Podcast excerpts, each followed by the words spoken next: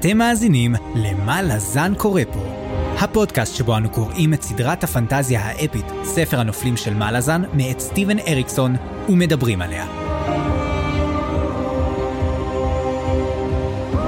אני צפריר, ואני חיים.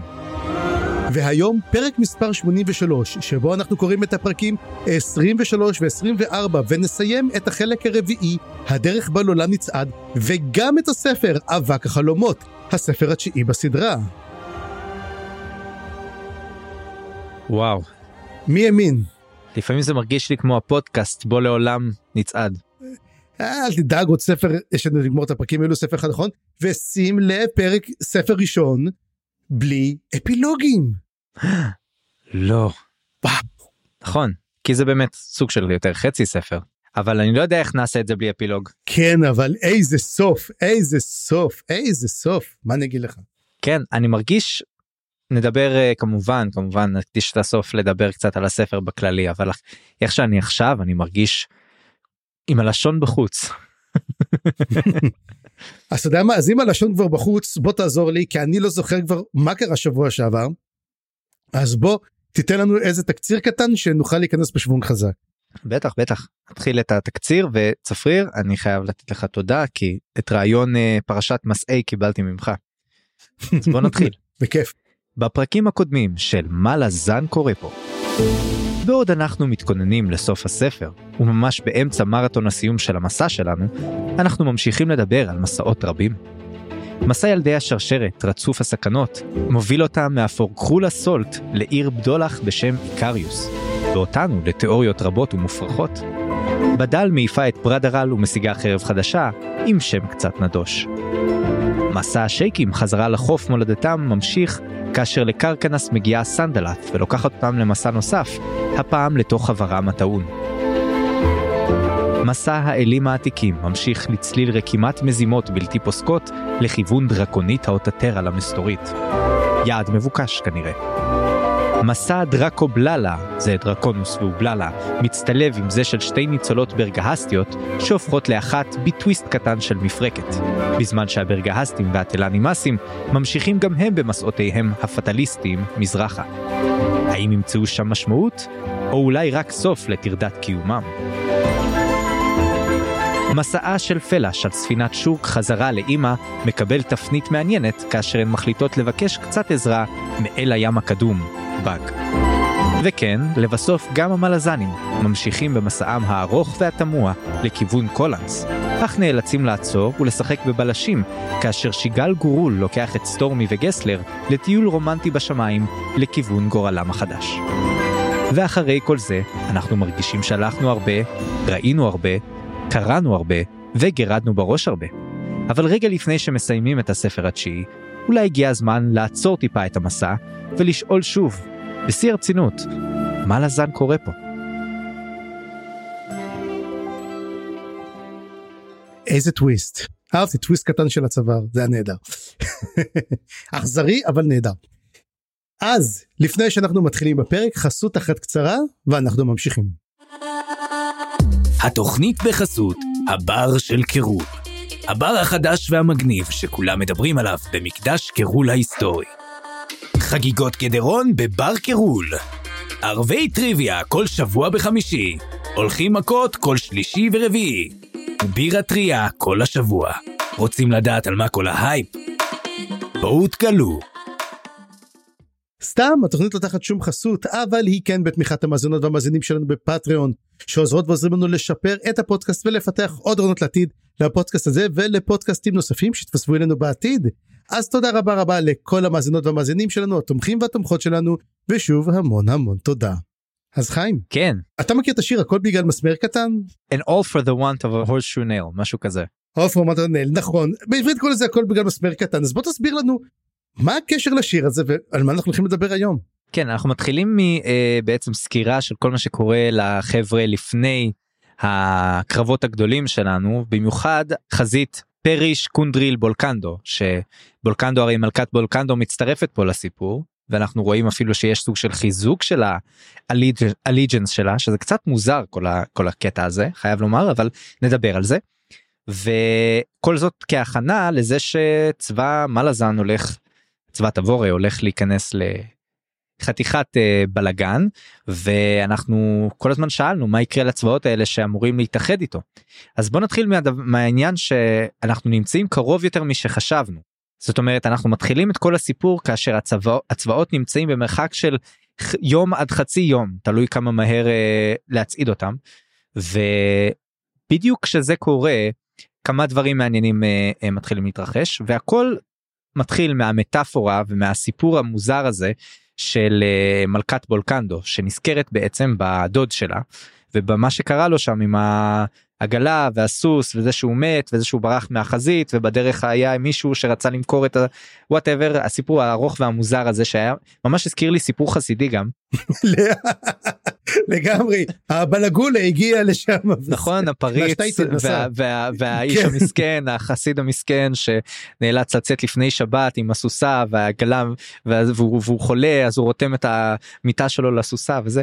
קצור אחלה סיפור אבל כל הקטע של הסיפור הזה בעצם אומר שבסוף הגורל המיסהפס הדברים החוסר מזל הקטן הרג אותו ולא היה לזה שום משמעות היה פשוט סדר של אירוע, אה, אירועים חסרי חשיבות אה, אה, ברמת המקרו אבל שבסופו של דבר הובילו למותו של דודה.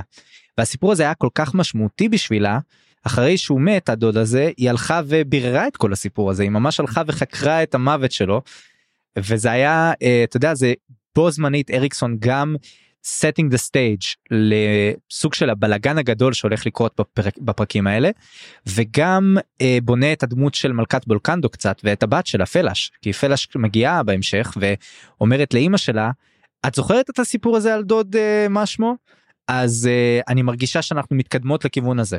אגב זה, לא רק זה למה אמא בכלל חושבת על זה מכיוון שפלאש משתמשת במייל בשביל להעביר הודעה לאימא שלה.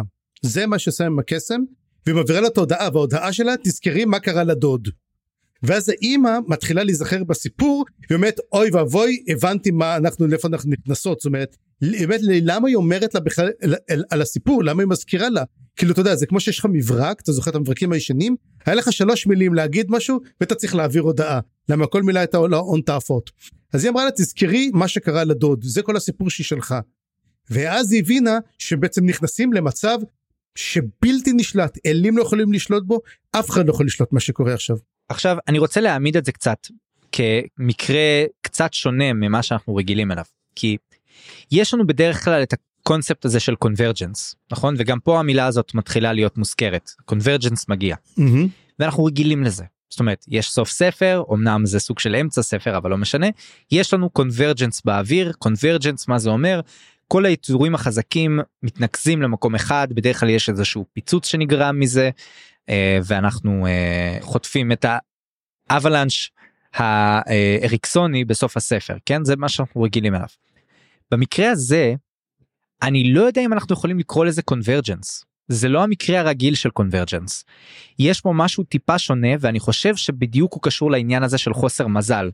אה, סוג של אתה יודע לפעמים הם באים ביחד כמו למשל במקרה בספר הראשון פתאום אני נזכר הרי היה לנו את הדו קרב המוזר נכון. האנטי קליימקס קראנו לזה. גם פה יש סוג של קליימקס מטורף אבל בעצם חוסר מזל גדול ואני רוצה פתאום כל הדרך גם להיזכר בזה שיש לנו שני אלים עתיקים שאמונים על חוסר מזל שמנסים להניע פה דברים ואני לא יודע כמה הם קשורים לסיפור הזה או לא. אם אנחנו מזכירים כמובן את ארנט ונקלס שאם תיקח את שניהם ביחד mm-hmm. אה, קשורים מאוד לעניין הזה של חוסר מזל אז אני תוהה לעצמי אם הם קשורים למה שקרה פה עם צבת אבורה או לא קשורים למה שקרה פה עם צבת אבורה. אנחנו נראה שמשהו כן קרה בסוף עם הארנט והוא הארנט תפתור את הבעיה זה הצחוק הכי גדול העניין הוא פה היא שמה שאנחנו צריכים לזכור הוא שגם כן בוא נגיד לך יש לך את קוויקבן שקוויקבן משחק עם אלים וזה התחביב האישי שלו לשעות הפנאי הוא לא עלה על זה. תבורה לא עלתה על זה אף אחד לא עולה על זה. זה מראה שזה מעל לאלים. זאת אומרת להיות לפעמים במקום הלא נכון בזמן הלא נכון זה קורה וזה יקרה ואתה יודע ואולי בעצם אריקסון בא להגיד גם כן משהו וגם לפודקאסט הזה אתם מסתכלים על כל הרמזים של מה שקורה לפני זה מצפים שאתם יודעים מה יקרה? But sometimes shit happens וזה בדיוק מה שקורה. וזה סופר אמיץ מבחינת אריקסון כי זה הכי קל להגיד דאוס אקס מכינה נכון אבל פה זה לא דאוס אקס. מכינה זה כאילו ההפך מדאוס אקס מכינה האל מופיע בסוף ובמקום לפתור את, הב- את הבעיה טוב נדבר עוד קצת על איקריום בהמשך אבל במקום לפתור את הבעיה הוא מסבך את הבעיה או הוא הבעיה. וזה חתיכת דבר מוזר במיוחד אחרי כל מה שעברנו עם הספר עם המלזנים להגיע לדבר כזה אבל טוב נגיע ונדבר על זה עוד בוא נסגור פה את העניין של החזית של פרישים קונדרילים ובולקנדו כן. הם הרי נפגשים ביחד ואגב אני הבנתי שפלאש כן עברה זאת אומרת שהם השתמשו במהל לא רק להעביר הודעה הם ממש עברו לשם אבל יכול להיות שאני טועה אבל זה מה שאני הבנתי. בכל מקרה אה, נשאלת השאלה מה הם יעשו. ומגיעים למסקנה שהקונדרילים הרי הם מהירים הם יכולים ללכת קדימה אז הם נפגשים ובעצם מחליטים שהקונדרילים ילך, ילכו לפני כולם ואז אם יש איזושהי בעיה הם יודיעו לפרישים שיצטרפו וילכו מהר יותר. אבל כל הסיפור הזה מועצם כאשר מגיע לשם בעצם קיסוור וקיסוור אנחנו זוכרים היא נשלחה לבדוק מה קורה עם הבני ברית כי היה חשד שהם הולכים בעצם לבגוד ו- ולא לעזור למלזנים בשעת הצורך. והיא כבר ממש חושבת על עריקות זאת אומרת היא ממש רוצה כבר לערוק וזה לא כל כך הולך לה כמו שאנחנו רואים. וכשהיא אה, פוגשת את החבורה היא מודיעה להם את העניין הזה והם כאילו מתבנקרים. הקונדרלים אומרים מה פתאום? הפרישים אומרים מה פתאום? למרות שטנקליאן עושה איזה שהם פרצופים מוזרים נראה שהוא מבין שאמור היה לקרות משהו אבל גם אצלו החישוב היה קצת מוזר. צפריר מה הסיבה שטנקליאן יודע על משהו שהולך לקרות. אני לא יודע אם הוא יודע אם הולך לקרות משהו, אבל לגמרי קרוגבה מאמינה שהוא בוגד.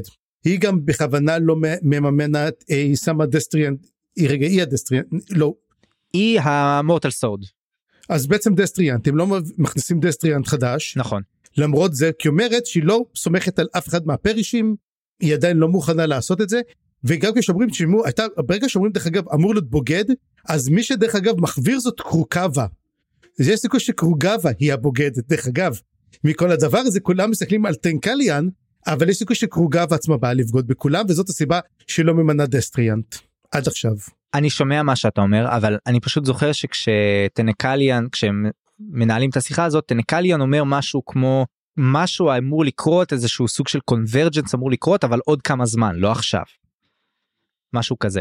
אז זו זה, זאת, יכול להיות שיש להם נבואות משלהם לפריש, הרי אנחנו יודעים שהפריש התייצבו ביחד הם, בעיתות מסוימות כדי לתפוס את הספינות של הצבא של תבורי. זאת אומרת הם כן ידעו לאיפה הם הולכים, הם כן ידעו שיש להם דברים שהם צריכים לעשות. יכול להיות שבעצם אומר לו, תנקל, כן אנחנו אמורים לצאת למלחמה איתם. Um, זאת אומרת להצטרף אליהם ולעשות איתם. אבל זה לא עכשיו, נכון. כאילו למה, מה קורה עכשיו? וזו, וזה בעצם מה שהוא לא מבין.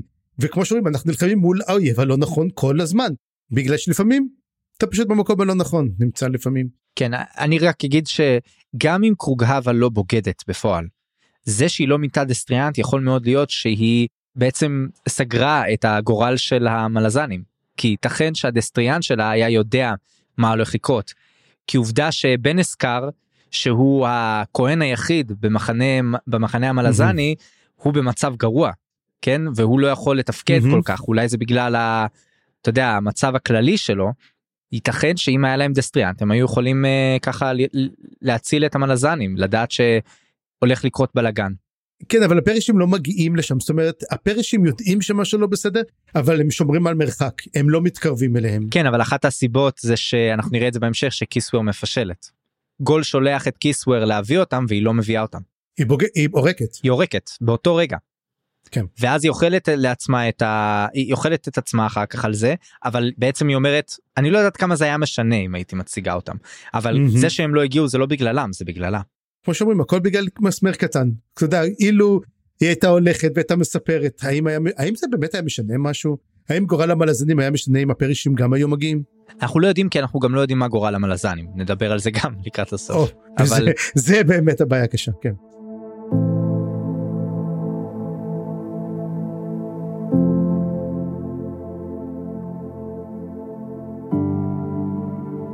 אוקיי אז בוא בוא נדבר בעצם על חזית התלנימאס.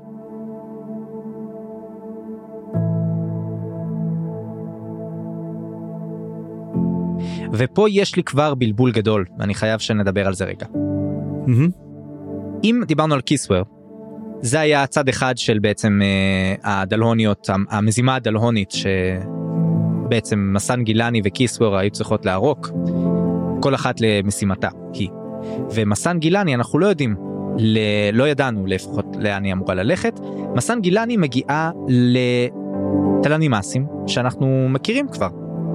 מאי שם אה, הספר הרביעי עוד. מהמם. ואלה בעצם ה-unbound שכרגע יש חמישה מהם. הרי אני חושב שהיו שישה בסוף הספר ואז עוד. אחת מתה. שבעה, היו שבעה. לא, בסוף הספר. הרביעי. או בסוף הספר הם אחד הם הורגים, אני חושב אני חושב שקרסה די די מחסל שניים והוא תולש איזה אחד, זה איש איזה אחד וחצי, כאילו, אחד מהם הוא גורר חצי איתו, אם אתה זוכר, כל פעם הוא משהו. גורר חצי על הסוס. זכור לי, זכור לי משהו, אה, ומסתבר שהיא מוצאת אותם, והיא סוג של כורתת איתם ברית, או מביאה להם משהו מ- מתבורה, שתבורה מעבירה להם. כן.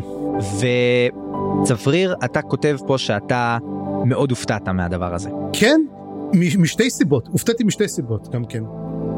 דבר ראשון, אה, הופתעתי מהסיבה שמתברר שתבורי כרתה ברית עם האל הנכה, וזה בעצם ה... אולי ההכרזה הדי רשמית, שלמשל צבא תבורי, אתה יודע, יש תמיד את הבדיחה הזאת, אתה יודע, are we the baddies here? וזה אה, השאלה, בעצם אנחנו תמיד חושבים שכל מה שעשתה בעצם הם, לסין אנחנו יודעים, ותבורי וכולם היה להילחם נגד האל הנכה. מה אם לא? מה אם המטרה הייתה בעצם ליצור קשר עם האל הנכה בשביל לשתף איתו פעולה? מה אם המטרה היא בעצם מלחמה גדולה יותר מול האלים העתיקים? שהם הסכנה האמיתית, והאל הנכה הוא בעצם הבן ברית הכי גדול שאפשר לתת להם. מה אם האל הנכה הוא לא בעצם הבדי פה כמו שאנחנו חושבים? או שכן הבדיז, ובעצם כל מה שאתה שמח, כל הצבא צבורי או בון הנטרס, הם כבר לא הצבא המלזני, בוא נדבר, הם, הם, הם, הם הרעים פה בסיפור.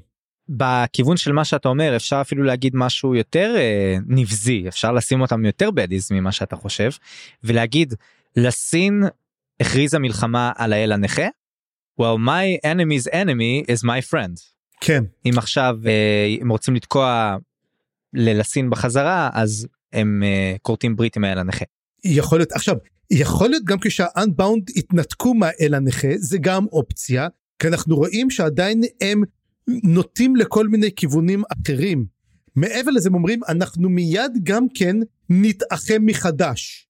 הם אומרים, כאילו, הם אומרים, השניים הבאים יתאחו. ואז שהוא נותן בעצם את החול של ארניק, את החול שארניקס ראתה, זוכר שהם דיברו, נכון, שאומרת שזה נכון. מין חלקיקים קטנים שעושים, זה למעשה החצי, בעצם זה התלנימאס, זה האבק שלהם. כן. שהוא מנסה להתאחות ובעצם מה שחסר. וזה רק מראה לנו לאיפה קרסה רחב בעצם. אוקיי אה, אה, יש לי אבל תיאוריה קטנה לך על זה. והיא נשענת על זה שמסן גילני כשהיא פוגשת אותם היא לא ממש אומרת מי, את מי היא חיפשה. ואני רוצה לומר שיכול מאוד להיות שהיא חיפשה טלנימאסים אחרים. זאת אומרת ייתכן שמסן גילני נשלחה תלכי תביאי את הטלנימאסים אולי היא הייתה אמורה להביא את טול. וטול בהמשך אומר אגב, יש, יש, יש לזה, בדיוק יש הצדקה למה שאתה אומר, זה יכול להיות הגיוני בעצם, ושהוא אומר לה, זיבי, לדבר הזה, כן? נכון, לזימון הזה. ואני חושב שמה שקורה זה שהיא מוצאת את ה-unbound בטעות. ועכשיו נראה מה יקרה כאילו הם אומרים לה מי הם אבל היא לא שאלה אותם וגם אה, היא לא אומרת אוקיי אתכם חיפשתי. היא לא אומרת שום דבר כזה זאת אומרת הא- האינטראקציה שם קצת מוזרה אז זה מה שאני אומר יכול להיות שזה קצת מוזר ואם ניקח כן את טול אז בואו בוא נדבר עליו רגע. הוא מרגיש באמת גם את ההתעוררות הזאת של האנבאונד וגם את הקריאה של המלזנים ולא אה, לא הולך לקריאה הזאת הוא גם נמנע ללכת עם הקריאה של אה, אתה יודע מי שהביאה אותו לשם אולי ריתיל אה, גם הקריאה שלה בעצם לא נענית פה. ואם עד עכשיו אלה שהלכו אחרי טול הייתה להם דרך עוד ללכת ולא לא להצטרף לדבר הזה שלו? טול פתאום עושה איזשהו shift עושה עובר פאזה ועכשיו כבר הם הם תקועים הם חייבים ללכת אחריו וטול הופך להיות כלי הוא הופך להיות פשוט נקמה כן הוא, הוא, הוא, הוא כלי של הנקמה ובעצם אנחנו נראה עוד מעט איך הוא מה הוא עושה עם זה אבל הוא עובר פה לדעתי את הסוף של הארק שלו מהבחינה הזאת. מהמם. האונוסטולן שאנחנו מכירים מת. והוא מתאר את המוות שלו בצורה מאוד uh, מעניינת הוא מסביר שהוא ראה את כל מה שקרה להיתן ואת כל מה שקרה לחברים Mhm. ולמשפחה שלו והוא יודע את כל זה וכשהוא ניסה לחזור אליהם טוק עצר בידו. כל הדבר הזה כל הסיפור פה בעצם הביא את טוק לזה שהוא כבר לא טוק והוא אפילו הוא אפילו כבר לא החרב הראשונה מבחינתו הוא סתם איזשהו vessel איזשהו כלי ל, ל, ל, לנקמה הזאת. מהמם. ואז כל הטלנימאסים שלו הופכים להיות אבק. אנחנו שוב מקבלים את החיזוק הזה של אבק החלומות וה, ובעצם המוטיב הזה של Mhm. האבק ויש לנו בעצם פרידה שקטה גם מטוק שעומד שם מרחוק רואה את כל הדבר הזה קורה ואין אפילו דיבור בינו לבין טול כבר. ה- הפער ביניהם יותר מדי גדול התהום ביניהם יותר מדי גדולה ואני זה כל כך כואב ה- החלק הזה אבל מאוד מאוד אהבתי את זה. אגב בסוף הספר אנחנו מקבלים מין קודה לכל הסיפור בין טוק לטול טוק לטול ואנחנו רואים שההבדל ביניהם לא כזה גדול. ובעצם אומרים תשמעו מה שקורה לכם כרגע אתם באמת עכשיו דומים אתם עכשיו יותר אחים ממה שאי פעם חשבתם שאתם תהיו כי זה ככה הייתם אמורים להיות כל הסיפור הנחמד הזה שאתם חברים והולכים והכל טוב הכל טוב זה לא מי שאתם צריכים להיות זה מי שאתם ועכשיו אתם מי שאתם צריכים להיות. ואוקיי אז הדרך לפה לא הייתה נחמדה אבל שניכם למעשה כרגע משרתים את אותו דבר ועושים את הדבר הנכון. אז זה מראה לך כמה שלפעמים הדבר הנחמד הוא לא הדבר הנכון לעשות. אנחנו רואים את זה באמת אצל טול ואצל uh, טוק uh, בנוגע לזה ובכלל um, מה שעניין אותי בעצם לדעת זה שטול מרגיש את המשיכה וזה אומר כן זאת המשיכה של הלוגרוס המשיכה של קלנבד אבל אני מתעלם כן. ש... שני הדברים האלו מעניינים א' זאת תבורה שמושכת זאת אומרת תבורה יש לה את המשיכה של קלנבד או שבאמת קלנבד הוא זה שמושך אותו והשאלה האחרת איך אתה יכול להתעלם מזה ראינו שהתלנימאס לא יכולים להתעלם מקריאה של מישהו שהוא שהם אם הוא ישווה לכס הראשון. כן. אתה רואה, כבר עוד שאלות. זה בדיוק מה שטול אומר שהוא כבר לא החרב הראשונה. הוא סוג של שבר את כל העניין הזה. את כל הקיום הרגיל של התלן נמאס שיש עליו כל מיני מחויבויות כאלה הוא שבר אותו. כבר אין אותו התלן נמאס ובעצם כשנראה את הקודה כמו שקראת לה עם מולר אתיל אנחנו מבינים שהתלן נמאס בעצם חזרו לטבע האמיתי שלהם רוצחי ילדים כן רצחי ילדים כמובן. מזכיר לי את הסיפור שבן אדם נגזר לו מאסר עולם והוא חטף התקף לב מת והתעורר עשו לו ריסוסיישן והוא קם הוא אמר תשחררו אותי כי אני כבר את המאסר עולם עשיתי. זה היה בעצם עד מותי. אני מתתי מוות קליני חזרתי עכשיו בעצם אני יכול לחיות. וזה בעצם מה שקרה לטול. הוא למעשה חזר לחיים התנתק מהכל וברגע במותו בחזרה הוא כבר לא אותו דבר אבל איך בעצם תבורי יכולה לקרוא לתלנמאס ישבה על הכס הראשון באיזושהי תקופה שאנחנו לא יודעים עליה.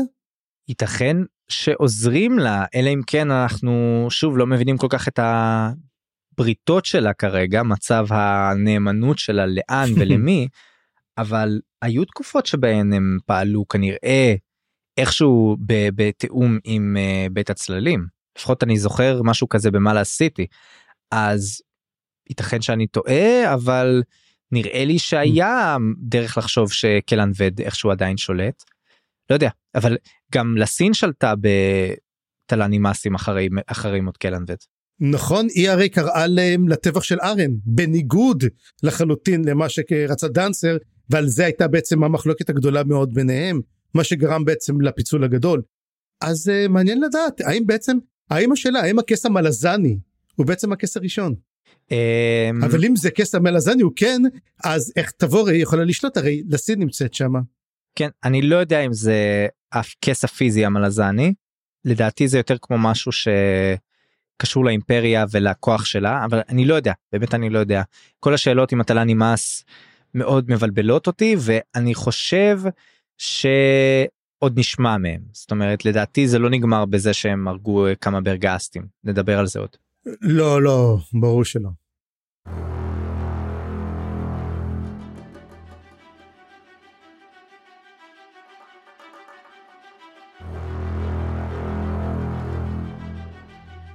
אוקיי, אז אם נעבור כעת לחזית המלזנית, לפני הקרב הגדול, נראה שהמצב אה, מידרדר ממש מהר.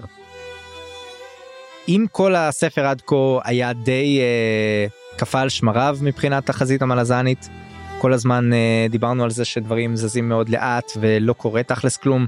אפשר, אפשר פה להס, להשתיק את הדבר הזה, את הביקורת הזאת, פה אנחנו מקבלים הרבה יותר אקשן ודי מהר. המצב מהר מאוד אנחנו רואים שהוא נהיה גרוע יותר. זה מתחיל מזה שברייס מתפלסף, שזה מאוד מאוד גרוע. וסתם, אבל פה היה לי קצת קשה אני חייב לומר. לא זה טוב זה טוב. וארניקט בעצמה קולטת מהר מאוד שמשהו רע קורה והיא אומרת שהם נמצאים במצב אה, במקום הלא נכון. ופתאום המצב מתחיל להש... ממש להשתנות לרעה והדבר הראשון שרואים זה שמתחיל להיות מזג אוויר רע והמזג אוויר הזה הוא לא סתם השמיים מת... משתנים מתחילה מין סופת אבק וזה נורא מתחבר לתמת האבק של הספר וברור שהספר ייגמר בסופת אבק כאילו obviously. והשמיים משתנים כי אנחנו יודעים ששמיים שונים זה סוג של סימן למשעול אחר. אנחנו מבינים שנפתח סוג של שער. ואני חייב לומר שאני עד עכשיו לא ברור לי איזה בדיוק שער נפתח. כי מהשער הזה אנחנו מבינים יוצאים קדשי נרוקים. אבל כל הספר דיברנו על שער של קורבליין, נכון? אקרסט קורבליין. כן זה השער, זה השער בעצם של הקדשי נרוקים, השתלטו עליו. אוקיי, אז לא ברור לי עד הסוף, אה, כי הרי זה, זה אמור להיות המשעול הפורקול הסיילי, אבל יוצאים... נכון. אבל יוצאים ממנו קדשי נרוקים. נו אנחנו זוכרים שיש גם כן את uh, קורל דה מורלן ועדיין בני אדם השתלטו עליו. אוקיי. אז אנחנו רואים שבעצם כן אפשרי שבעצם יצורים אחרים השתלטו עליו ומתברר כן. שהם עשו את זה כבר לפני הרבה מאוד זמן. אז בשלב הזה יש לנו גם הת, התחרפנות של כל מיני כל היצורים בעלי הכוח שיש לנו כל הקוסמים הכהן המסכן שלנו בן אסקר מאבד את זה. Um, והוא ממש כאילו מאבד את זה הוא כאילו מתחיל אה, להזיע דם או מתחיל לדמם לא ברור מה קורה שם. ואז אנחנו מתחילים בעצם לראות שמופיעים האויבים שלנו שבהתחלה זה היה נראה כמו קצ'יין שמל אבל לא זה קצ'יין נרוקים אני בהתחלה חשבתי שמה קרה הצבא שראינו אותו בסוף הפרק הקודם שגסלר וסטורמי רואים אותו mm. אולי זה הצבא שהם רואים אבל זה אתה יודע זה הטיה מאוד מאוד ברורה של אריקסון כן. ומגיעים הקצ'יין נרוק ואז קורים כל מיני דברים ממש מהר. רות'ן גד שאנחנו עדיין לא יודעים מי הוא אבל מקבלים פה כמה רמזים מוזרים וסותרים שולף את החרב אנחנו די, אנחנו די מגלים מה הוא אנחנו okay. אוקיי. די יודעים מה הוא אז נדבר על זה שולף את החרב החצי שקופה שלו ומתחיל לדהור לכיוון האויב. קוויקבן ישר מזהה שזה סוג של הקרבה עצמית שהוא מנסה אה, להשיג להם קצת זמן. בהמשך הוא מתכסה בקרח רות'נגד אנחנו מבינים שהחרב שלו היא חרב של רוכב שערות שזה השדים שבהם נלחמים ב... כן. אה, נו פרדנסות שמה בחמה של קורל. של קורל. בחמה של קורל. לא קורל משהו אחר. קורל כן בחמה של קורל. קורל. קורל לא קורל. קורל כן. כן. לא קורל זה משהו אחר.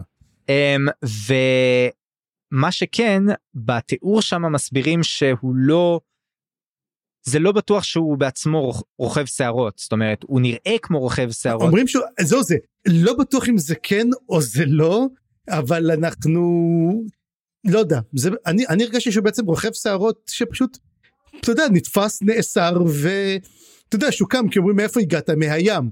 הוא מגיע מהים, והוא הגיע עם ספינה, הוא הגיע עם לדן רבי, ופשוט נתפס שם כאסיר, ואז הוא בעצם התחיל לשרת אותם. זה, זה, זה, רוכב שערות. למרות שאחר כך הוא אומר, אחר כך הוא אומר, זה כואב לי מאוד, זה קשה לי לעשות את זה.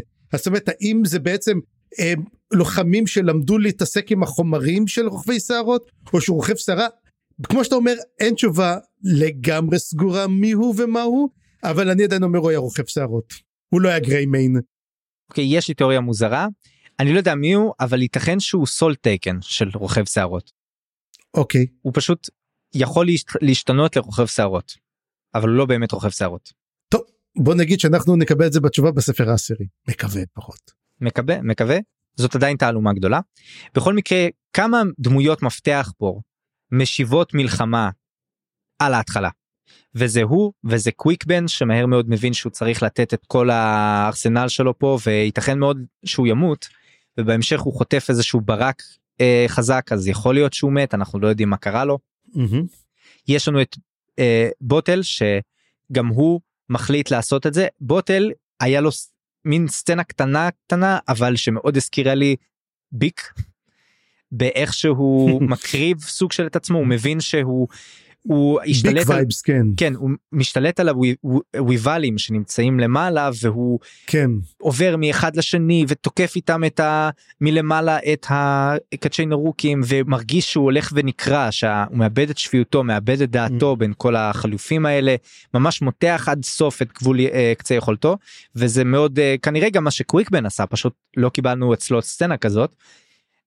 שלושת הדמויות האלה אגב כנראה או שמתו או שבמצב מאוד לא טוב בסוף של הדבר הזה אני נוטה לחשוב שהם מתו זאת אומרת אני נורא כואב אבל יש מצב שהם מתו.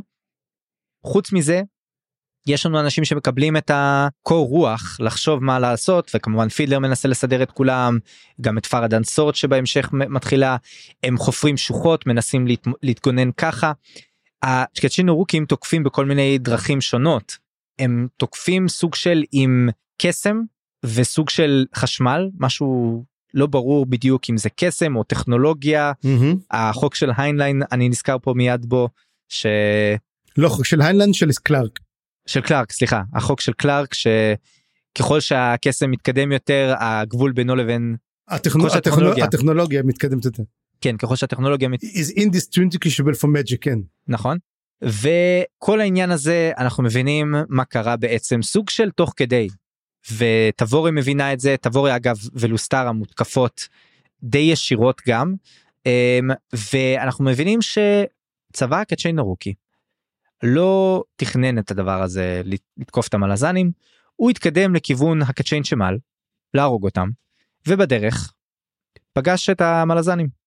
והוא לא עושה איפה ואיפה ומי שעומד בדרכו הצבא הקצ'יין הרוקי הולך נגדו ויש פה קלאש מטורף. ואם זה היה כל צבא אחר כנראה שהוא היה נגמר ממש מהר אבל בגלל שזה הצבא המלזני הוא לא נגמר כל כך מהר.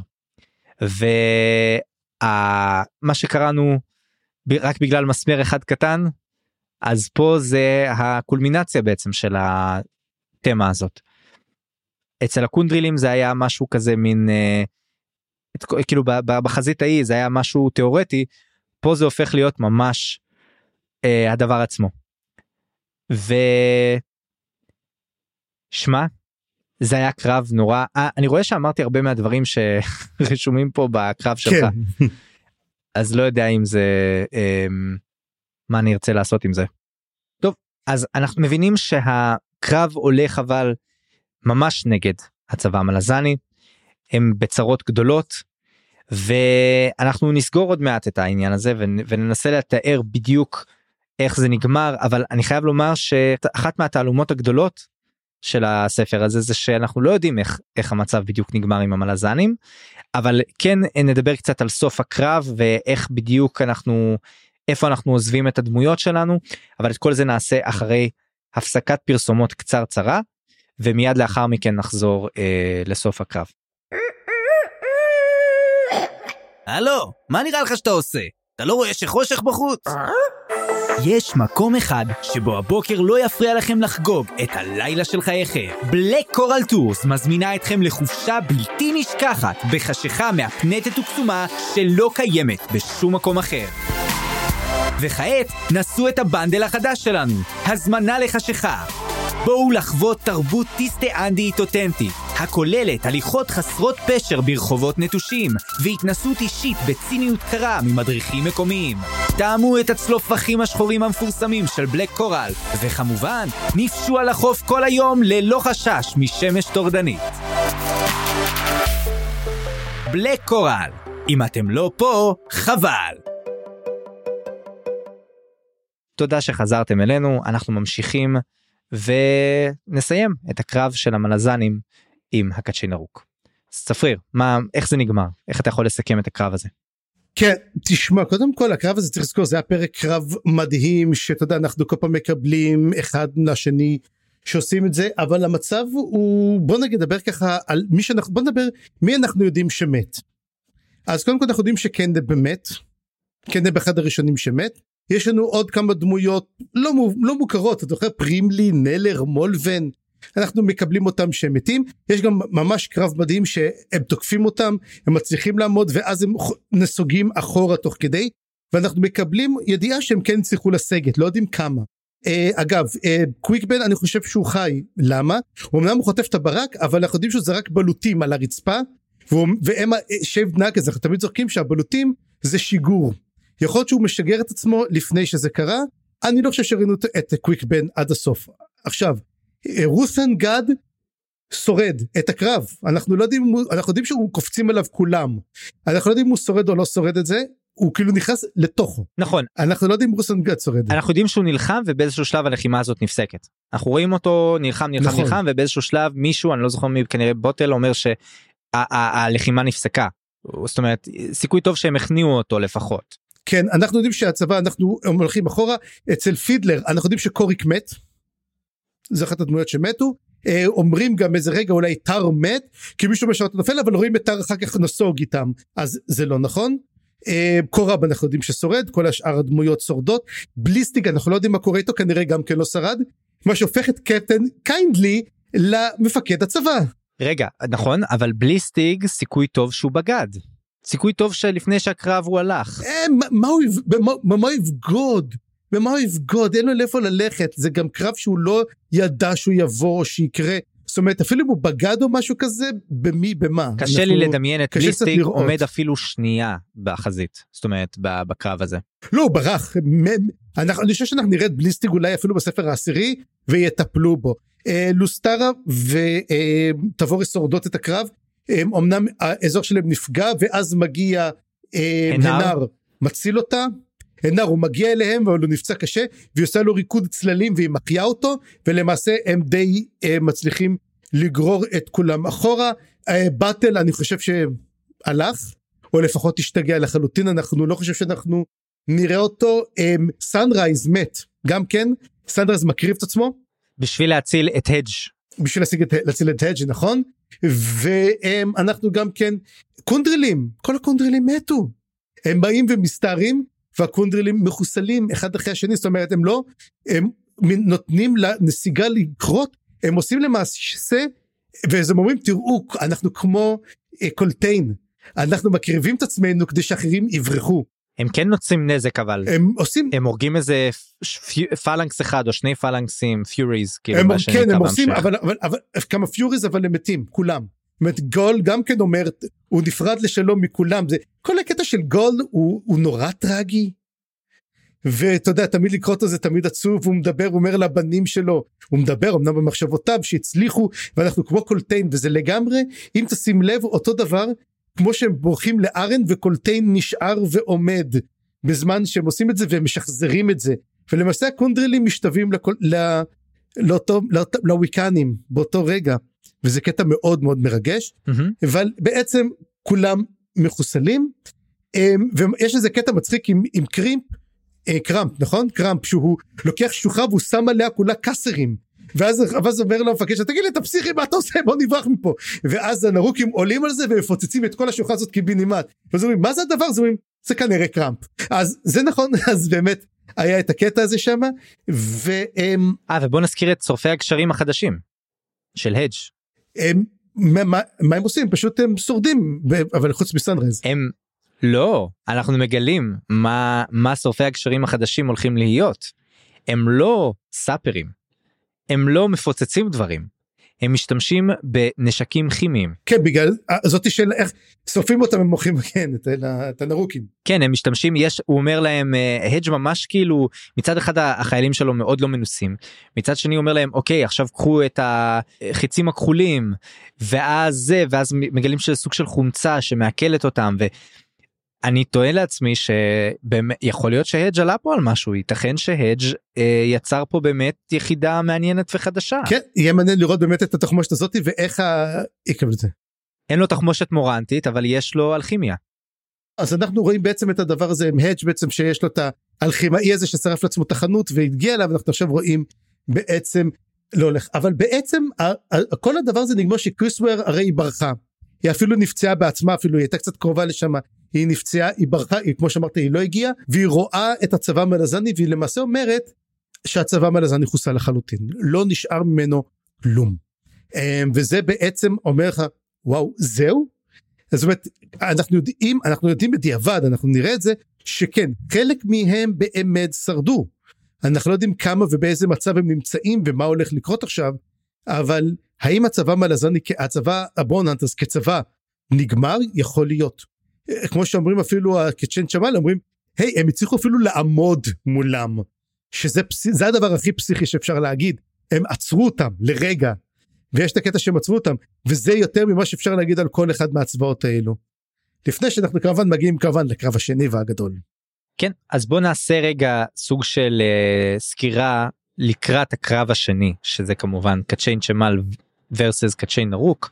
בוא נעשה סוג של סקירה של מה שקורה שם כי סטורמי וגסלר פעם אחרונה שעזבנו אותם בדיוק הגיעו קאליס סיפרה להם על הייעוד החדש שלהם ועכשיו אנחנו מגלים מה קרה בעצם כשהגיע הצבא הקצ'יין צ'מאלי הגדול. אנחנו מגלים שאמפילס Rooted הפכה להיות אמפילס Uprooted והיא הפכה להיות מצודת שמיים ועכשיו אתה אתה חשבת על ה... על העניין הלשוני הזה של רוטד שזה מצודת שמיים שהיא עדיין על, הר... על האדמה? לא אבל אפרוטד זה גם עקור אתה יודע תשמע וזה שאנחנו ראינו בספר השביעי היה כבר עיר שחשבנו שבעצם עיר מרוסקת מה אם היא לא מרוסקת אלא היא פשוט רוטד. זהו זאת הנקודה זה אחד מהרמזים האלה שהיו שם כל הזמן הזה מתחת לאף שלנו ואני אומר זה מה זה מגניב לראות את זה ועכשיו גם זה חדש לי לפחות שקצ'יין צ'מאל יש להם מצודות שמיים.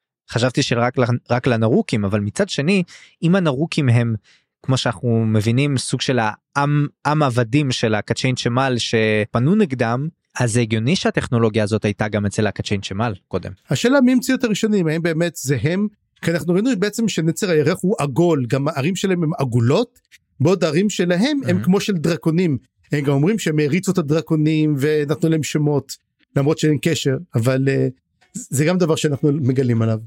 ואנחנו מגלים גם מה מצבה של המטרונית שהשיגלים הנותרים שני השיגלים שנותרו הם השתלטו עליה אכלו לה את האונה הקדמית משהו כן. מוזר כזה והיא גם התחרפנה לפני זה נכון אז אני לא יודע אם זה מה שהיה ה... הסוף או שהיא כבר הייתה הלכה לאיבוד לפני זה גם. בדרך כלל יש רק כמה מאות וגת'ים ופה יש להם 15 אלף וגת'ים שהיא אה, ילדה אז יכול מאוד להיות שזה מה שגרם לה למות סופית או לא ברור.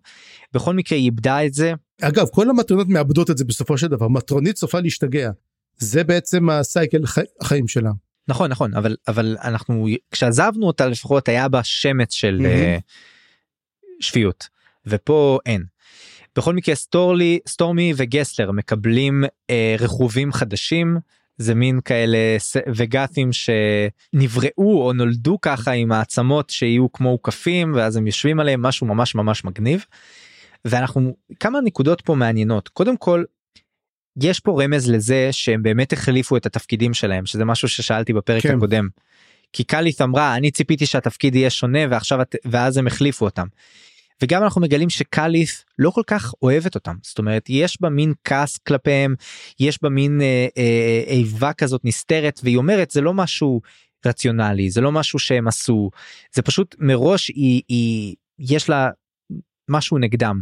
ובהמשך אנחנו נראה שהדבר הזה משתנה כי אנחנו רואים שסטורמי וגסר דווקא יודעים מה הם עושים. הם גם מחלקים ביניהם את הכוחות ככה שסטורמי יותר יהיה עם הווגאתים ועם הצבא החי"ר הרגלי ואת הקל Hunters יפקד עליהם גסלר והוא בעצם יעשה את כל התקיפות מהאגפים ואת כל ה- בעצם ה maneuverability ואת כל המה בעצם האקסטרה כל הדברים האחרים שהוא מתכוון לעשות המשימות המיוחדות הוא בעצם יתפקד על, על הדבר הזה. והוא גם מבקש את שיגל גורול והוא מקבל את שיגל גורול. מסתבר ששיגל גורול עדיין חי. הוא תקף את שתי השיגלים הסוררים צ- פצע אותם נפצע בעצמו אבל הוא כבר uh, התחיל לחזור לעצמו. ויש הרבה כבוד שאנחנו מקבלים פה מהקצ'יין שמאלים כלפי סטורמי וגסלר. מהר מאוד אנחנו מבינים שהיכולת שלהם לתפקד במצב הגרוע הזה כן שהם נמצאים בו ו- ולתת להם סוג של תקווה גם אם הם בעצמם לא מאמינים בזה. שזה משהו כזה סופר מלזני נכון סופר גם אה, אה, מבט מאוד מפוקח על צבא שהמפקדים עושים את עצמם שהם יודעים מה קורה הגנרלים והם אה, מלאי תקווה גם כשהם הכי לא. אה, וזה מה שנותן לצבא שלהם את הכוח ואת המורל להילחם ובאמת להשיג את, ה, את הניצחון גם כשהוא נראה לא בר השגה. כן אה, אז אהבתי אבל צריך לזכור דבר אחד שבעצם סטומי וגסלר יכולים לתת לעשות טקטיקות. כמו שאמרת בעצם גסלר לוקח את הקל הנטר זו לוקח את הווגאס והם אומרים להם אתם תוקפים מפה אתם תוקפים מפה. והקצ'ן שמל אתה יודע וואו תראו מה הם עושים יש להם תוכניות אנחנו לא סתם זורקים את עצמנו לקרב ומתברר שזאת הבעיה למה בעצם קצ'ן שמל לא השתלטו אף פעם על העולם אין להם טקטיקות הם לא יודעים לתכנן טקטיקות אתה יודע אין להם את המושג הזה של לשבת ולתכנן משהו שזה קצת מוזר לי אה, למה הם לא יודעים לעשות את זה. זה לא מוזר זה לא מוזר תחשוב שהצבא כולו קודם כל הם לא רגילים לצבאות כל כך גדולים. ודבר שני יש להם יכולת לתקשר אחד עם השני טלפתית. ואני טוען שהצורך שלהם לטקטיקה ואסטרטגיה מעולם לא מעולם לא נברא כי תמיד היה להם את הטכנולוגיה סלש היכולות הביולוגיות לנצח לנצח. אם הם היו באמת רוצים הם היו יכולים להיעזר בטקטיקה ואסטרטגיה אבל הם זה לעולם לא הם לעולם לא התפתחו לכיוון הזה. זה סוג של אתה יודע בממלכת החי יש לך אה, כל מיני מינים שונים מייצרים אתה יודע טקטיקות mm-hmm. ואסטרטגיות שונות לאיך לשרוד נכון וזה מוטציות שמתפתחות לכל מיני כיוונים אז אתה שואל את עצמך רגע למה למה אין אף מין שפיתח גם את זה mm-hmm. וגם את זה וגם את זה וגם את זה וגם את זה. מעולם לא היה לו את הצורך זאת אומרת תמיד ההתפתחות היא נוצרת לפי מה שאתה הקשיים וה, והדברים שעומדים mm-hmm. מולך אז אתה מתפתח כנגד לזה. האמת היא זה מאוד מזכיר גם כן, אני אומר בסטארקראפט את הזרגים, הזרגים יש להם את ה Zerg rush, מה הם עושים? הם פשוט שולחים את כל הכוחות כי אין, אתה יודע, אם אתה מסתכל על זה, תמיד הם שולחים את כל הכוחות עד שאתה מתחיל לשחק אותם, וכשאתה מתחיל לשחק הם מתחילים לפתח אסטרטגיה, כי הם בוראים יצור שמסוגל לעשות אסטרטגיות כי אין להם את זה. אז בעצם הם יוצרים את ה Overmind יוצר אותך שתדע לתת טקטיקות כי הם לא מצליחים בקרבות. אז זה גם כן בערך אה, אותו דבר כן הם פשוט לא יכולים לייצר דבר עם אסטרטגיות אז בגלל זה המטרונית שהייתה מטורפת היא אמרה לכו לבני אדם להם יש את היכולת הזאתי כי הם אדם היו צריכים להתמודד עם זה וזאת הסיבה למה המטרונית כן. לקחה את הבני אדם בתור הדסטריאנט המורטסורד והשילדנביל שלה.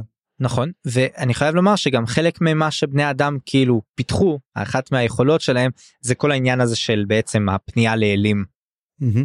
וזה חלק ממה שהמטרונית דיברה עליו גם שהיא צריכה Destriant וזה היא צריכה להיכנס לכל המשחק הזה של האלים אבל בעצם השליטים של המשחק של האלים זה אלה בני האדם. אלה אלה שמסוגלים להאמין במשהו ו- ולעבוד משהו וקיצור זה מעניין מאוד כל, ה- כל העניין הזה אבל אני רוצה גם להתמקד רגע בזה שסטורמי וגסלר מגלים mm-hmm. את מה שקורה לצבא המלזני וזה מאוד משלהב אותם ואני חייב לומר שעד כה היה לי קשה להאמין שסטורמי וגסלר כל כך זורמים עם הגורל החדש שלהם פתאום אבל השאלה הזאת כבר לא רלוונטית. ברור שהם השתמשו בצבא הקצ'יין שמאלי ברור שהם רוצים לנקום את מות חבריהם ברור שהם מרגישים אולי אתה יודע אשמת שורדים שהם לא היו שם איתם והם באמת אה, הולכים על זה עד הסוף ו- וזה פשוט יפה לראות איך הדברים האלה נקשרים אחד בשני. קונברג'נס.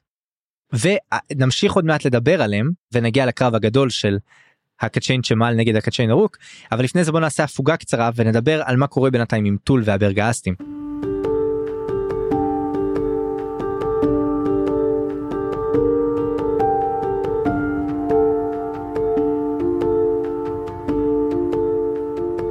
וכבר הזכרנו את זה את הנקודה הזאת שאנחנו מגלים פתאום שהתל"ני מס שהלכו אחרי טול עשו בעצם מערב והם מגיעים לאסטרל ולאותם סנן שברחו מהברגהסטים, אותו שבט אחרון. החלק, ה, ה, ה, אה, לבני הפנים הברגהסטים האחרונים ובעצם הם טובחים בהם. טובחים את כולם, את הלוחמים, את הילדים, את הזקנים, את כולם. ויש פה משהו נורא מפחיד בסצנה הזאת. טול לא מתחשב בשום דבר שסטרל אומר לו, סטרל הרי האמין שהוא סוג של נאמן לטול, אתה יודע, הוא ממשיך את דרכו של אונוס טולן, ממשיך את ה... הוא ניסה אה, לעשות צדק, הוא עזב את אלה ש... שרצחו את טול ואת המשפחה שלו, ויש פה טבח פסיכי, ואנחנו אה, נדבר עליו קצת בסוף כשנזכיר באמת את אה, השיחה של טוק, אבל זה היה ממש אה, לא צפוי, אני לא ציפיתי ש... שזה יקרה.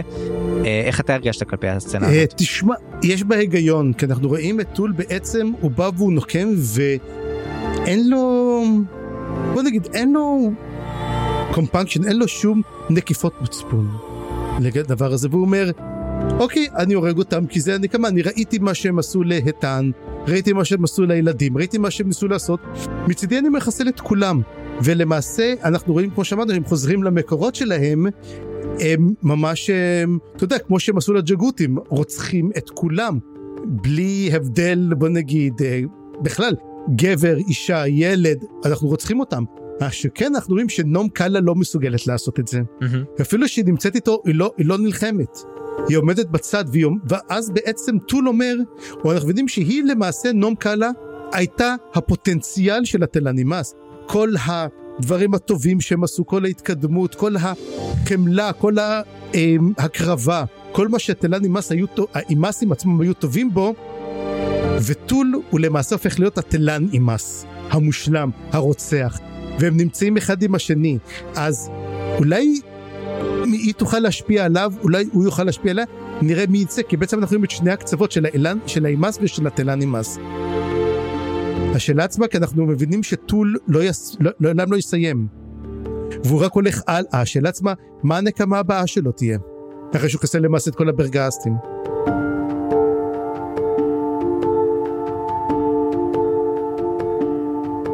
כן, ואיפה זה נכנס פה לסיפור של uh, כל מה שאולה רתיל ניסתה ליצור בעצם, מה היה, מה היה האנד גיים שלה?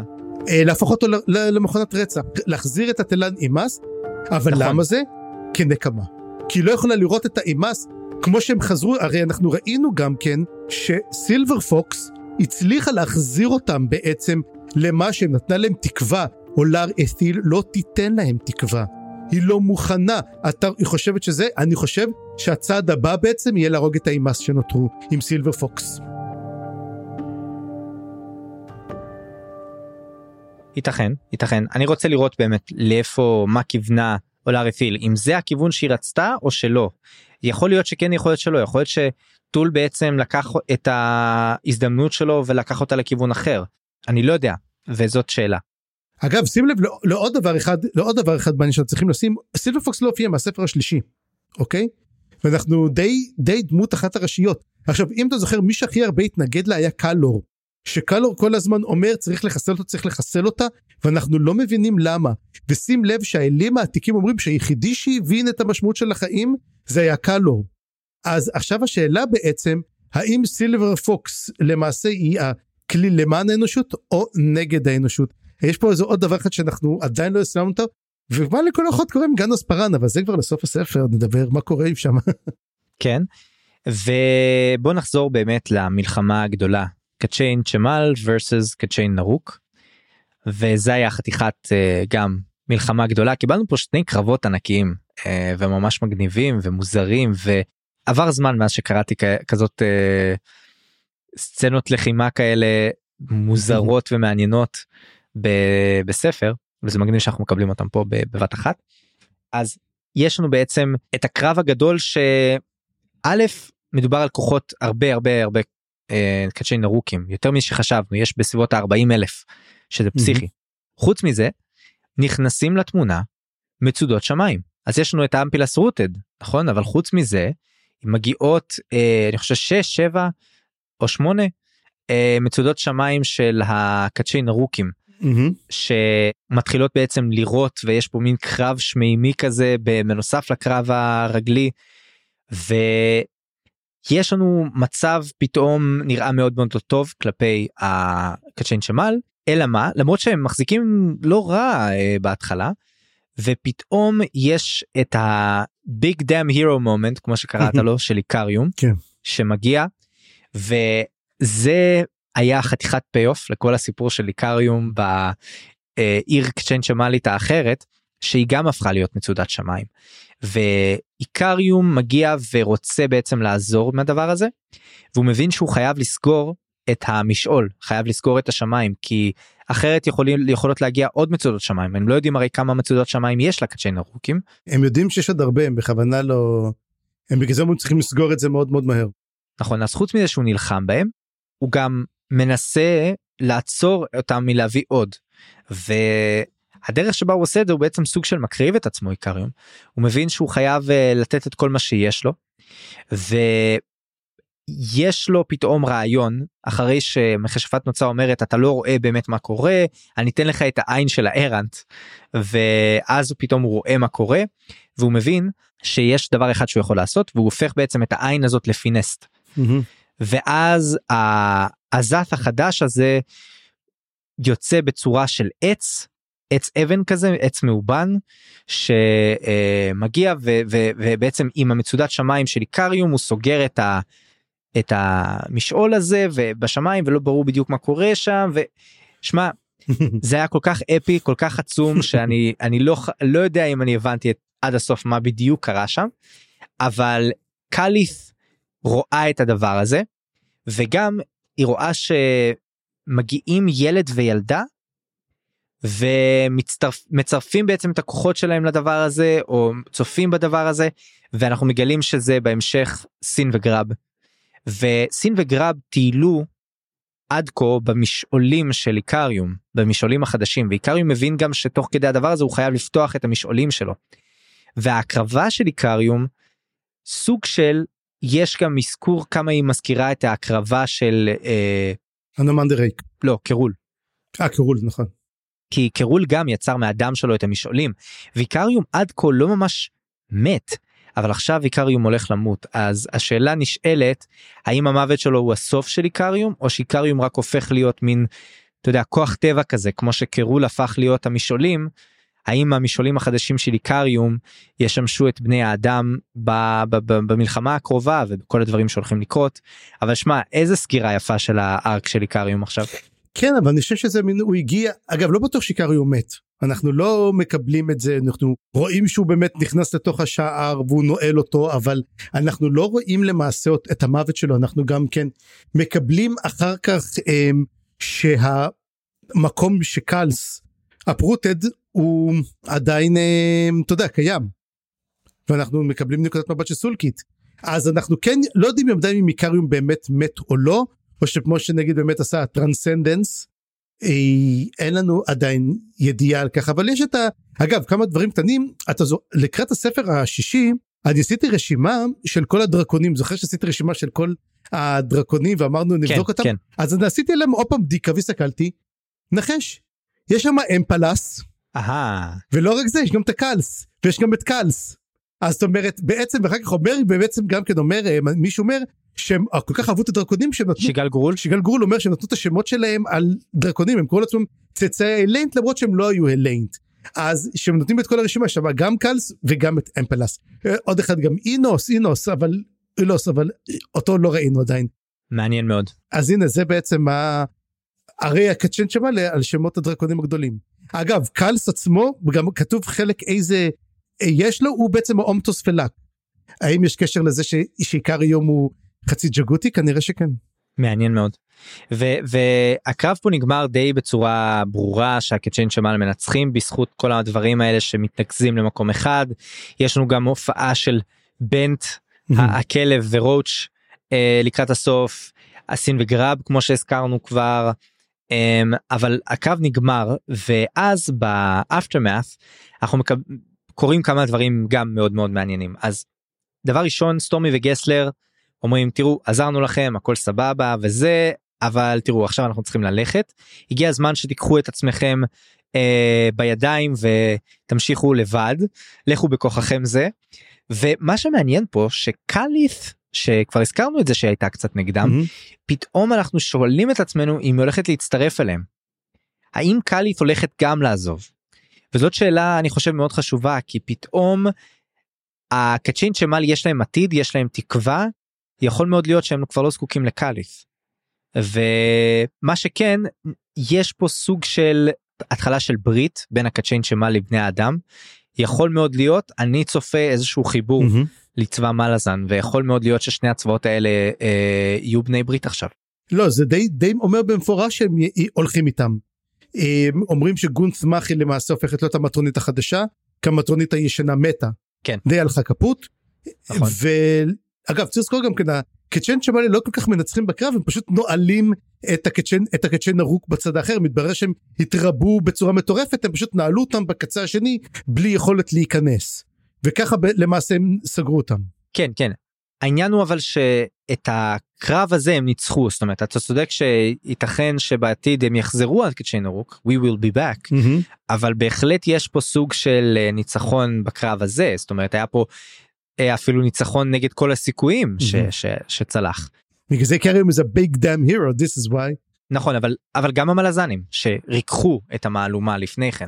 הם לא כך הם לא כך ייקחו את המ... הם לא הם לא הביאו את הוויבלים הוויבלים לא הצטרפו הפעם. ובוא נגיד שגם כן ה... כל הסיפור הזה של הרובי ברקים שלהם גם כן לא היה שם זה היה יותר קרבות אחרים. כן.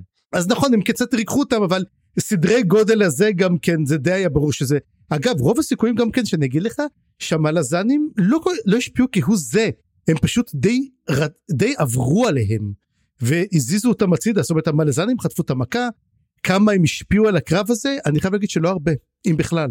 הם הרגו כמה פיוריז את זה אנחנו יודעים. כן. השאלה כמה בדיוק ו- וזה לא אנחנו לא יודעים אבל ייתכן שהמצב היה יותר קשה אם המלזנים לא היו נתקלים בהם לפני כן. ייתכן שסטורמי וגסלר לא היו נלחמים כל כך קשה אם לא היו טובחים במלזנים לפני כן זה עצוב אבל ייתכן שזה המ- זה המצב.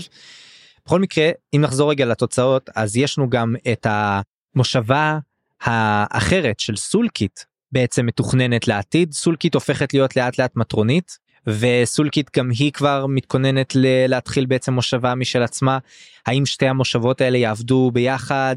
האם יהיה פה בעצם מין תחייה מחדש או רנסאנס של קצ'יין שמל בעולם הזה בזכות הדבר הזה אגב איפה סולקיט סולקיט נמצאת בקלס או במקום אחר זאת השאלה. בקלס אני חושב אז אם בקלס קלס עבר לצד השני הוא לא נשאר בעולם הזה.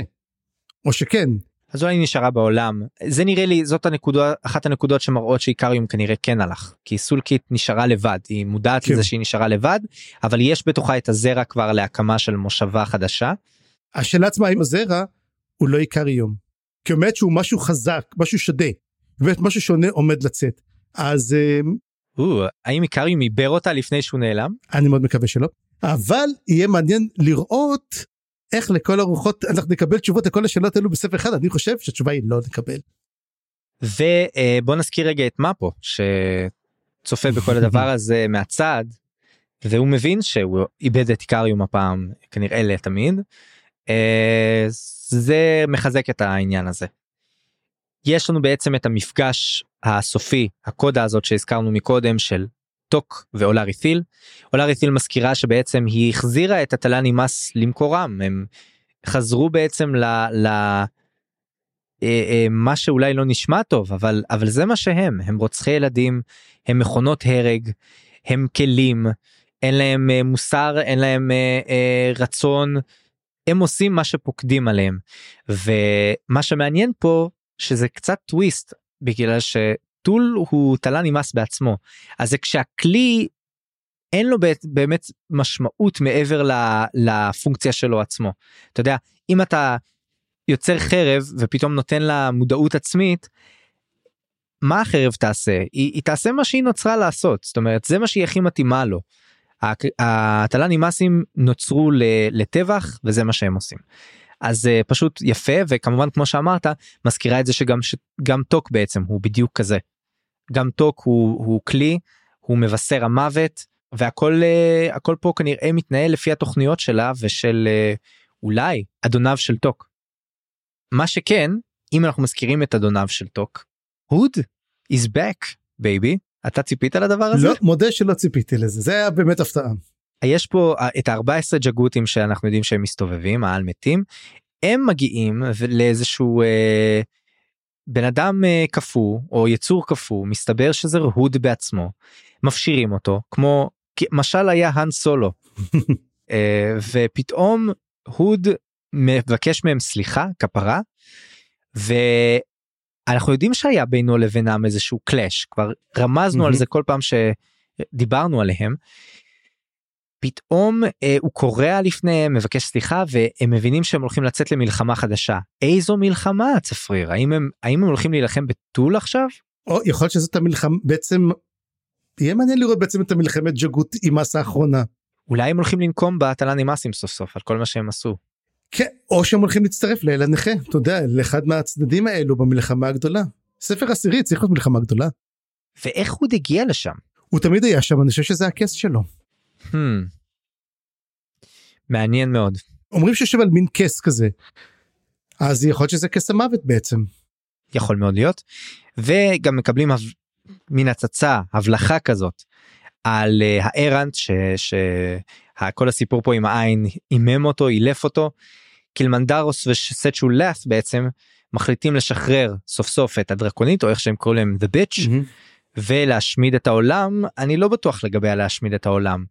Um, לא יודע מה התוכנית הסופית שלהם אבל נראה שהם מוכנים לקחת אותה לשלב הבא וככה בעצם נגמר הספר עם מין קליפינגר uh, פסקה כזאת uh, כן עם, עם משהו קצת פתוח סוף פתוח עם הרבה שאלות עם מה לעזאזל קרה למלזנים שלנו שתי קרבות ענקיים ואפיים uh, ואני רוצה שסוג של ננסה לסכם את הספר הזה איכשהו צפריר mm-hmm. אז בוא ת, תעזור לי קצת לסכם אותו.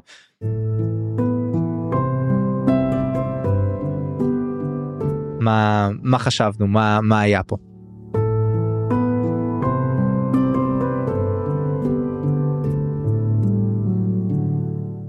תראה אני יכול להגיד שהספר הזה התחיל בצורה מצוינת היה לו אמצע מאוד חלש וסיום מעולה תוך כדי זה עם הבלחות קטנות כאלו פה ושם של אתה יודע כמו כמו שאמרנו פרק 15 16 כל הסיפור הזה עם הברגהסטים שהופיע באמצע.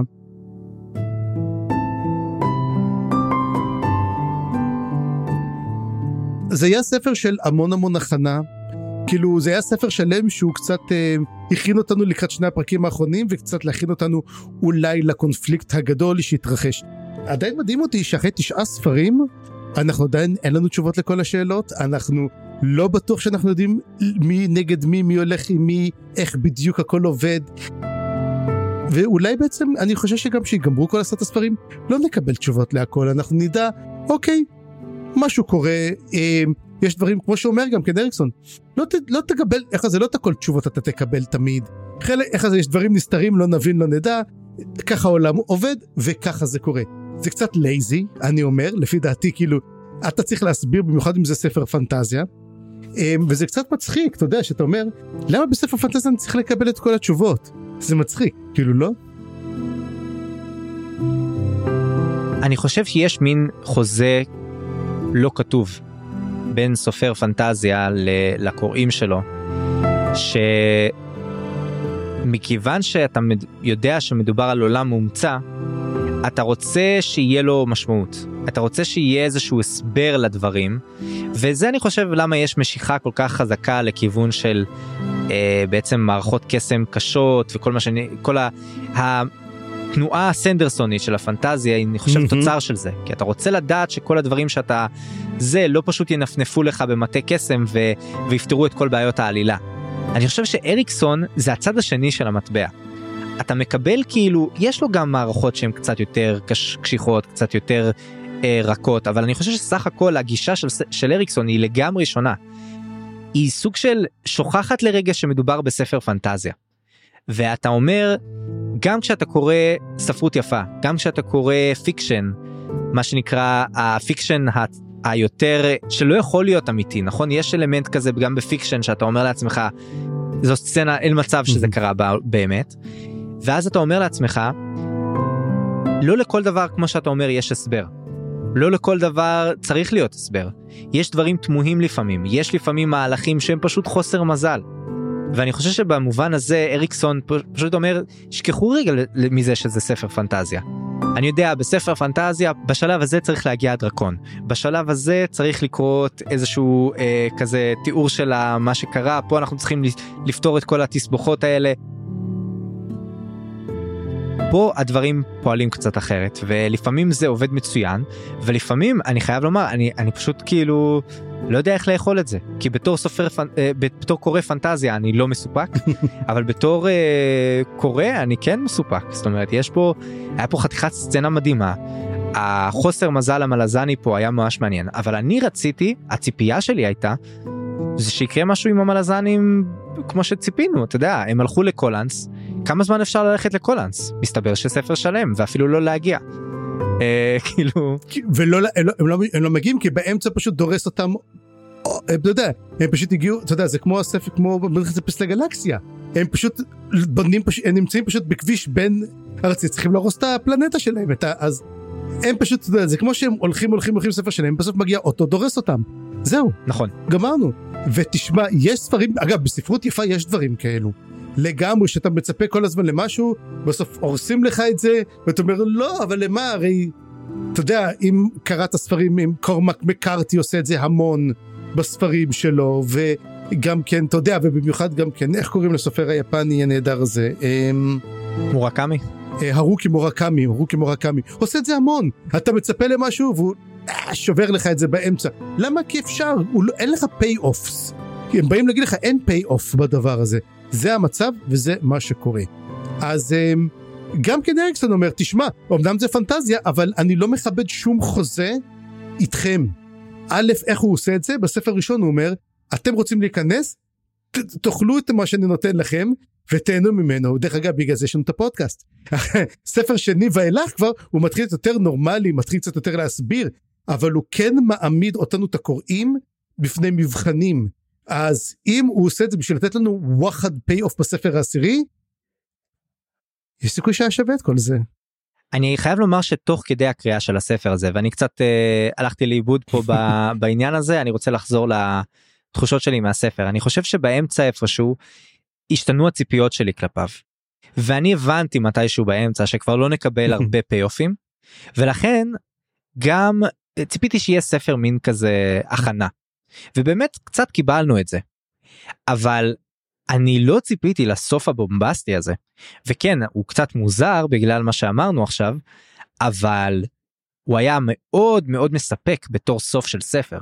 אז אני, אני רוצה להגיד שאפו לאריקסון שהוא באמת הצליח לעשות את השילוב הזה של מצד אחד ספר הכנה שלא קרה בו כלום כמעט, כן סצנות טובות, כן אה, דברים, נקודות קטנות ש... ליטשנו והכנו וזה אבל לא היה בו הוא לא היה ספר מספק ברובו mm-hmm. ופתאום בסוף כן יש איזשהו סוף גדול ובומאסטי ואני חייב לומר כמה מהנקודות שחששתי מהן הפכו להיות הדמויות הנקודות הכי מעניינות. כל הקו של הקצ'יין צ'מל שנורא לא הבנתי mm-hmm. אותו אבל היה לי כל הזמן מעניין ומסקרן כזה כאילו fuck הלטאות הגדולות האלה קורה שם משהו? וזה וזה מעניין יותר משחשבתי וזה מגניב וזה באמת מאוד מאוד גם מעניין מבחינת פנטזיה. אתה יודע הקו בין פנטזיה למדע בדיוני ובאמת נראה לי אחד מהיצורים הכי מגניבים שאריקסון יצר הקצ'יינים וכל מה שקורה איתם. כן. ו, וגם הקטע הזה של שרשרת הילדים שאני נורא פחדתי שזה יהיה מין הדרגניפור של הספר הזה מין הסלוג אבל לא קיבלנו תשובה נכון לא קיבלנו תשובה אבל כן קיבלנו הסצנות היו מעניינות ההתקדמות הייתה מעניינת והם הגיעו לאנשהו בסוף אתה יודע לעומת. המלזנים שהלכו כל הדרך לקולנס ולא הגיעו לקולנס האלה הגיעו לאיקריוס ואני לא יודע מה המשמעות של זה אבל היי אני רוצה לדעת וזה וזאת הצלחה. אגב אתה שמת לב בערך שאיקריום עושה את הדברים שלו ועושה את כל הקסמים הוא שומע את בדל שרה אז עוד דבר שאני אומר כאילו כן כן כן נכון נכון כאילו עוד יותר בלבל אותי לגמרי אתה מבין כאילו אני כבר חשבתי שאני כבר עכשיו קולט אז מה זה עוד פיצול אישיות של איקריום? לא יודע, אני כבר, אין, אין לי מושג כבר לדעת איך לאכול את הדברים האלו. ועם כל הכבוד, החוסר הבנה הזה הוא קצת מפריע. אני מסכים, אבל אני מרגיש שאם אני לוקח סך התחושות שלי מכל הספר הזה, מה שהלך טוב, מה שהלך פחות טוב, אני מרגיש שאני נשאר עם טעם של עוד. Mm-hmm. ויש בי סוג של חשש גם. להישאר עם טעם של עוד זה מצוין אם אתה בטוח שתקבל את, ה, את מה שאתה צריך. אני רוצה שגם בסוף הספר העשירי אני אשאר עם טיפה טעם של עוד. טעם של עוד בקטע של לחזור לקרוא, טעם של עוד בקטע של לקרוא את הסדרות האחרות של אריקסון ואסלמונט וכל הדברים האלה, אבל כרגע איך שאנחנו מסיימים אני יש בי קצת חשש שאני לא מצליח להשקיט אותו אני רוצה שהספר העשירי ייגמר טוב אני רוצה לקבל uh, תשובות להרבה מהשאלות שלי ואני כמוך מתחיל להתכונן לעובדה שיכול להיות שלא אבל ייתכן שאני אופתע. אני אגיד לך מה, מה, מה הסיפור פה הסיפור פה שהספר התשיעי תמיד נועד לשים את הכלים במקום שאתה רוצה. הוא זה מה שעושה ולמעשה אנחנו כרגע כל הכלים מוכנים לקראת באמת הכניסה לקולנס כמו שנאמר. מה קורה עם המלזני מה קורה עם הקיצ'ן צ'מאלה מה קורה עם השאר? מה קורה בקולנס מה קורה עם אל הנכה מה קורה עם קרקנס? אנחנו אין לנו גם תשובות לזה. זאת אומרת אנחנו קיבלנו באמת חצי ספר. ותשמע אני יכול לקבל זאת סדרה. אנחנו לא אמורים לקבל את כל התשובות. העניין הוא פה שאני אני מקבל את הקטע שאנחנו צריכים להכין את הכלים לכל מקום אבל אתה לא יכול להקדיש ספר שלם של כמה עמודים זה אצלך? וואי הרבה לא אלף עמודים נדבר. יותר יותר 1270 אני לא יכול שספר של 1270 עמודים יהיה הכנה.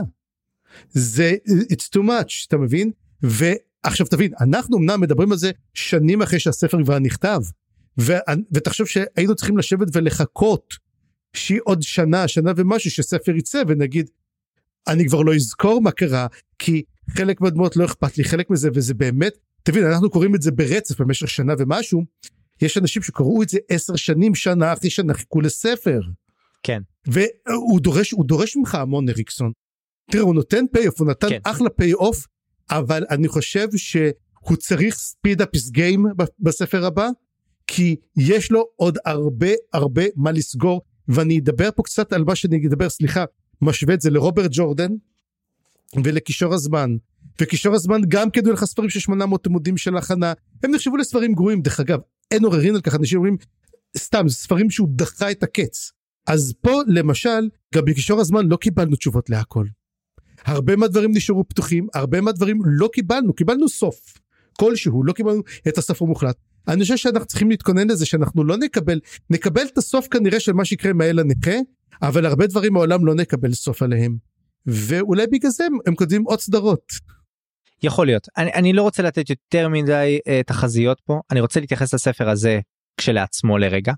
ואני אומר בוא נחזור לכאן בוא נדבר מן הסתם גם על הספר הזה כשנתעסק כבר ונהיה עמוק בתוך הספר העשירי ונראה איך הדברים האלה באמת עמדו או לא עמדו בציפיות שלנו.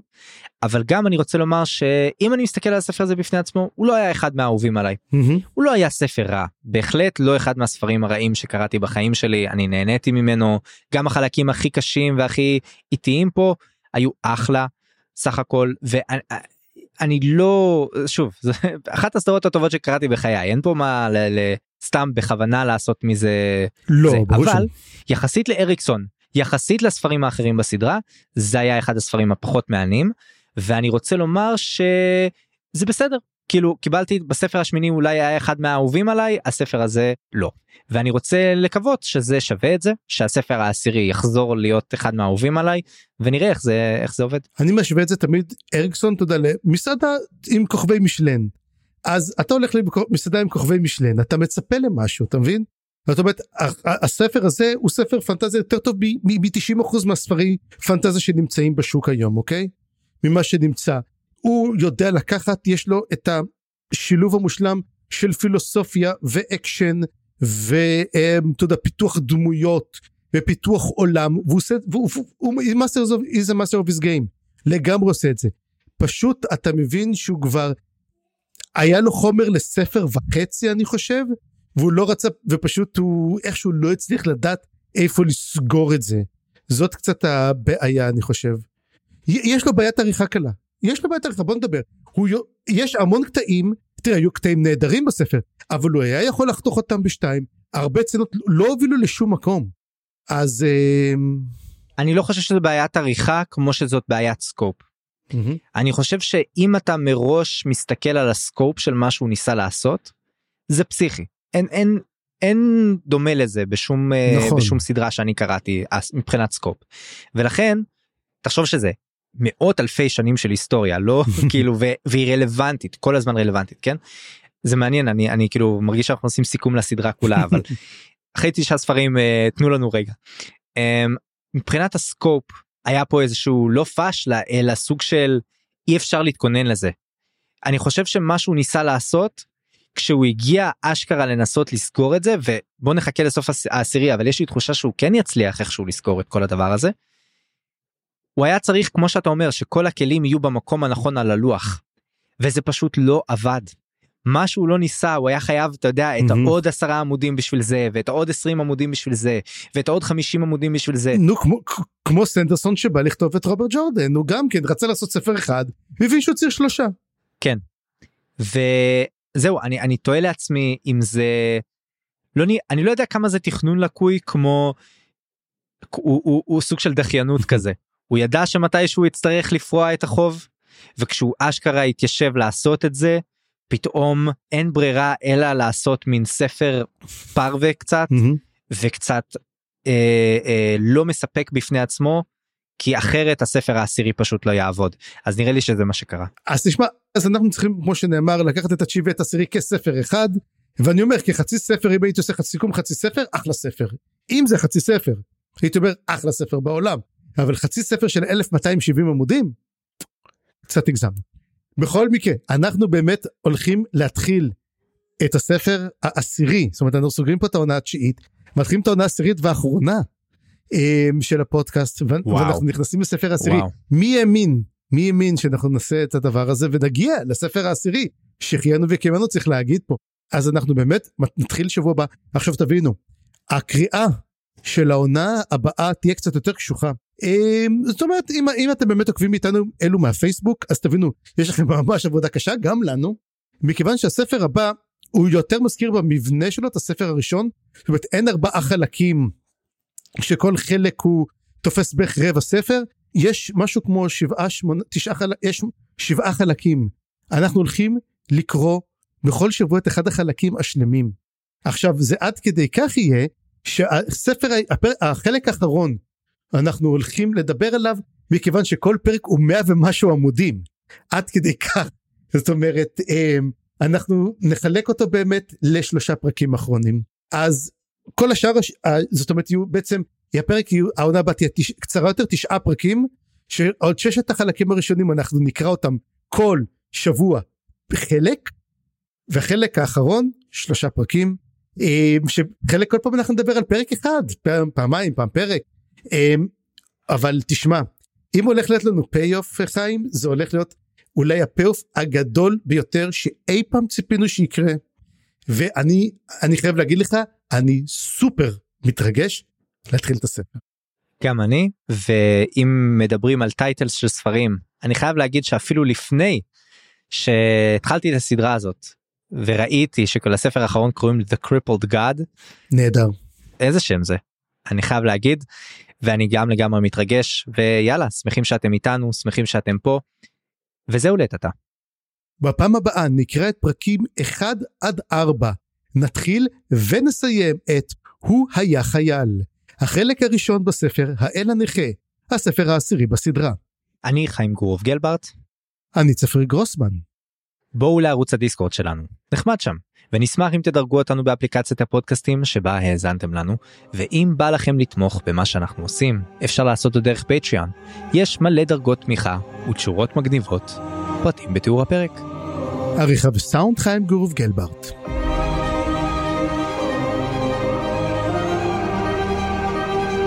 הצטרפו אלינו לדיונים בקבוצת הפייסבוק מה לזן קבוצת קריאה.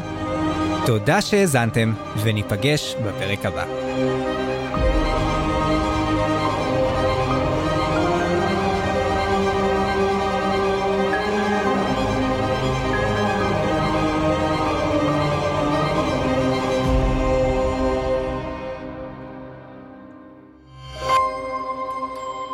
היזיון, הסכתים פנטסטיים.